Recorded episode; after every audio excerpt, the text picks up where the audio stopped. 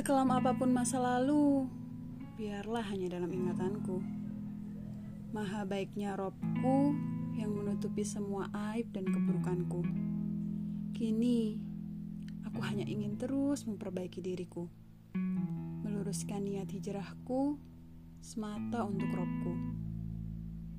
Cukuplah Allah sebaik-baik penilai atas diriku.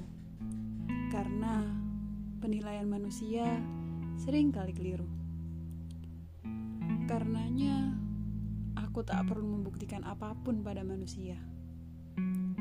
Kini, aku tak lagi risau dengan penilaian manusia. Sehingga, suatu saat jika kekecewaan menyelimutiku, tak akan menyurutkan niatku. Saat tak lagi dihargai, maka Allah lah yang akan menguatkan